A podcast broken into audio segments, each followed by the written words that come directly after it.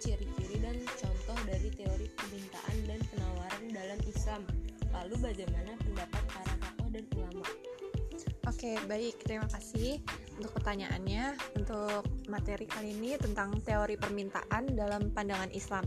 Nah, dalam kajian ekonomi secara mikro, pembahasan didasarkan pada perilaku individu sebagai pelaku ekonomi yang berperan menentukan tingkat harga dalam proses mekanisme pasar. Nah, mekanisme pasar itu sendiri adalah interaksi yang terjadi antara permintaan atau demand dan penawaran atau supply. Baik itu yang dikatakan dilakukan oleh konsumen maupun produsen sehingga harga yang diciptakan merupakan uh, perpaduan dari kekuatan masing-masing pihak tersebut. Nah, oleh karena itu, uh, maka perilaku permintaan dan penawaran merupakan konsep dasar dari kegiatan ekonomi yang lebih luas. Permintaan dan penawaran adalah uh, dua kata yang paling sering digunakan oleh para ekonom. Keduanya merupakan kekuatan-kekuatan yang membuat perekonomian pasar bekerja untuk mengetahui bagaimana kebijakan atau peristiwa akan mempengaruhi perekonomian. Terlebih dahulu kita harus uh, memikirkan tentang pengaruh keduanya terhadap permintaan dan penawaran itu tersendiri. Nah, uh, dalam pandangan Islam, uh, dalam pandangan ekonomi Islam mengenai permintaan, penawaran dan mekanisme pasar ini relatif sama dengan ekonomi konvensional lainnya. Namun terdapat batasan-batasan dari individu untuk apa namanya untuk berperilaku ekonomi yang sesuai dengan aturan syariah. Nah, dalam ekonomi Islam, norma dan moral Islami yang merupakan prinsip Islam dalam berekonomi merupakan faktor yang paling menentukan suatu individu maupun masyarakat untuk melakukan kegiatan ekonominya sehingga teori ekonomi yang terjadi menjadi berbeda dengan teori pada ekonomi konvensional. Kayak untuk uh, apa? Uh, menurut Ibnu Taimiyah itu permintaan suatu barang adalah hasrat terhadap sesuatu yang digambarkan dengan uh, istilah rogoba fil fi, fi, fi syai diartikan juga sebagai jumlah barang yang diminta Nah, secara garis besar, permintaan dalam ekonomi Islam sama dengan ekonomi konvensional, namun ada prinsip-prinsip tertentu yang perlu diperhatikan oleh individu Muslim dalam keinginannya. Nah, dalam Islam kita mengharuskan orang untuk mengkonsumsi barang yang halal dan toib. Nah, aturan Islam melarang seorang muslim memakan barang yang haram kecuali dalam keadaan darurat di mana apabila misalnya barang tersebut tidak dimakan maka kita akan berpengaruh terhadap musim tersebut. Kayak misalnya uh, orang yang berada di dalam hutan itu dia masuk lalu dia kelaparan kalau dia nggak makan maka dia akan mati. Maka ketika ada misalnya ada di sana ada hewan yang diharamkan seperti babi maka itu dibolehkan makan ketika uh, untuk menyelamatkan nyawa orang tersebut nah di saat darurat tersebut seorang muslim dibolehkan mengonsumsi barang haram secukupnya. Selain itu, dalam ajaran Islam, orang yang mempunyai banyak uang tidak serta-merta e, diperbolehkan untuk membelanjakan uangnya untuk membeli apa saja dan dalam jumlah berapapun yang diinginkannya. Batasan anggaran atau budget constraint belum cukup dalam membatasi konsumsi. Nah, batasan lain yang harus diperhatikan adalah bahwa seorang muslim itu tidak berlebihan atau israf dan harus mengutamakan kebaikan atau maslahah. Nah, Islam itu tidak menganjurkan pemerintah Nah, Islam itu uh, tidak menganjurkan permintaan terhadap suatu barang dengan tujuan kemegahan, kemewahan, dan kemubaziran.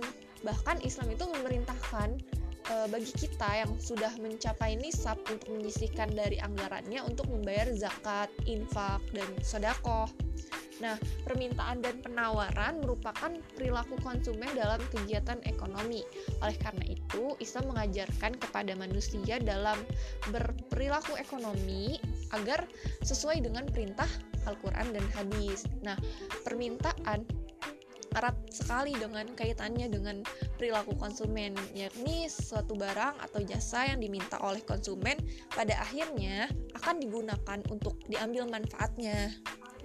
Nah, Islam itu memandang perbedaan kemampuan dan pendapat pendapatan ini sebagai suatu jalan sosial bagi manusia yang lain yang manusia lain yang memiliki kemampuan dan pendapatan yang berlebih untuk menolong sesamanya diajarkan dalam Islam bahwa tangan di atas lebih mulia dibandingkan tangan di bawah. Hal ini berarti bahwa dalam Islam sangat dianjurkan untuk melakukan sedekah, infak, dan amal-amal lainnya kepada yang membutuhkannya. Islam juga mewajibkan kita untuk berzakat, yakni mengeluarkan sebagian kecil harta yang telah melewati batas nisab tertentu baik dari segi jumlah maupun waktu penugasan penguasaan harta tersebut.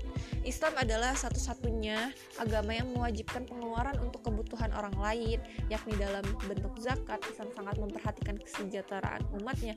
Jika zakat, sedekah, wakaf, perekonomian masyarakat, sebab kekayaan dan harta itu tidak terkumpul hanya kepada sebagian orang saja pada akhirnya akan menjalankan roda perekonomian dengan uh, sejahteranya masyarakat setiap orang akan memenuhi kebutuhan hidupnya artinya salah satu perilaku konsumen yakni permintaan akan semakin meningkat permintaan terhadap suatu barang atau jasa meningkat mengakibatkan produsen meningkatkan lagi uh, produksi barang dan jasanya. Roda perekonomian pun akhirnya berjalan dengan baik. Nah, Ibnu Taimiyah dalam kitab Majmu Fatawa menjelaskan bahwa hal-hal yang mempengaruhi terhadap permintaan suatu barang antara uh, yaitu yang pertama itu karena keinginan atau selera masyarakat terhadap berbagai jenis barang yang berbeda dan selalu berubah-ubah atau mengikuti tren. Di mana ketika masyarakat telah memiliki selera terhadap suatu barang maka hal ini e, akan mempengaruhi jumlah permintaan terhadap barang tersebut nah keinginan atau selera masyarakat ini yang sangat e, apa ya saat ini menyebabkan masyarakat itu nggak e, lagi memandang harga dalam mengkonsumsi barang maupun jasa. Dalam hal ini biasa kita lihat dari banyaknya barang-barang elektronik yang selalu memunculkan inovasi baru seperti gadget yang kita ketahui dengan berbagai merek yang mm, apa uh, memunculkan apa mengeluarkan model dengan fitur-fitur yang canggih sehingga menyebabkan uh, peningkatan selera masyarakat meningkat untuk membeli barang tersebut. Uh, ini yang menyebabkan selera masyarakat terhadap barang yang ber berbeda selalu berubah-ubah.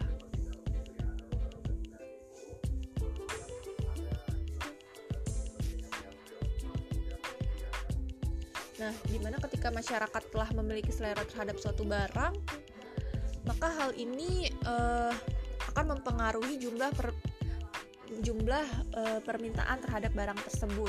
Keinginan atau selera masyarakat ini saat ini menyebabkan masyarakat tidak memandang lagi harga dalam konsumsi barang maupun jasa. Hal ini biasa kita lihat dari banyaknya barang-barang elektronik. Lalu yang kedua ada jumlah para peminat. Nah, terhadap suatu barang, jika jumlah masyarakat yang menginginkan suatu barang semakin banyak, maka harga barang tersebut akan semakin meningkat. E, dalam hal ini dapat disamakan dengan jumlah penduduk di mana semakin banyak jumlah penduduk maka semakin banyak juga e, jumlah para peminat terhadap suatu barang lalu kualitas pembeli di mana uh, tingkat pendapatan merupakan salah satu ciri kualitas pembeli yang baik. Semakin besar tingkat pendapatan masyarakat maka kualitas masyarakat uh, membeli suatu barang akan naik. Lalu ada lemah atau kuatnya kebutuhan terhadap suatu barang. Lalu ada cara pembayaran yang dilakukan tunai angsuran atau angsuran apabila pembayaran dilakukan dengan tunai maka permintaan akan tinggi. Lalu ada besarnya biaya transaksi. Apabila biaya transaksi dari suatu barang rendah maka eh, besar permintaan meningkat. Nah dari eh, penjelasan tadi tuh eh, dapat uh, aku tarik kesimpulan ya bahwa uh, pada dasarnya pandangan Islam mengenai permintaan, penawaran dan mekanisme pasar hampir sama dengan ekonomi konvensional pada umumnya. Uh, tapi uh, terdapat batasan-batasan batasan dari individu untuk berperilaku ekonomi sesuai dengan aturan syariah. Nah, Islam uh, memandang norma moral yang islami merupakan prinsip Islam dalam berekonomi. Islam mengharuskan umatnya untuk berkonsumsi barang yang halal dan toib. Ini berarti Islam melarangnya melarang umatnya untuk mengkonsumsi hal-hal yang haram. Islam sangat uh, melarang permintaan terhadap suatu barang dengan tujuan untuk bermegah-megahan, bermewah-mewahan. Bahkan Islam mempunyai regulasi jika harta yang telah di, telah mencukupi batas nisabnya maka harus dikeluarkan zakatnya. Karena dalam Islam uh, setiap harta yang dimiliki adalah sebagian harta untuk orang-orang yang membutuhkan. Mungkin itu aja. Sekian dari saya. Wassalamualaikum warahmatullahi wabarakatuh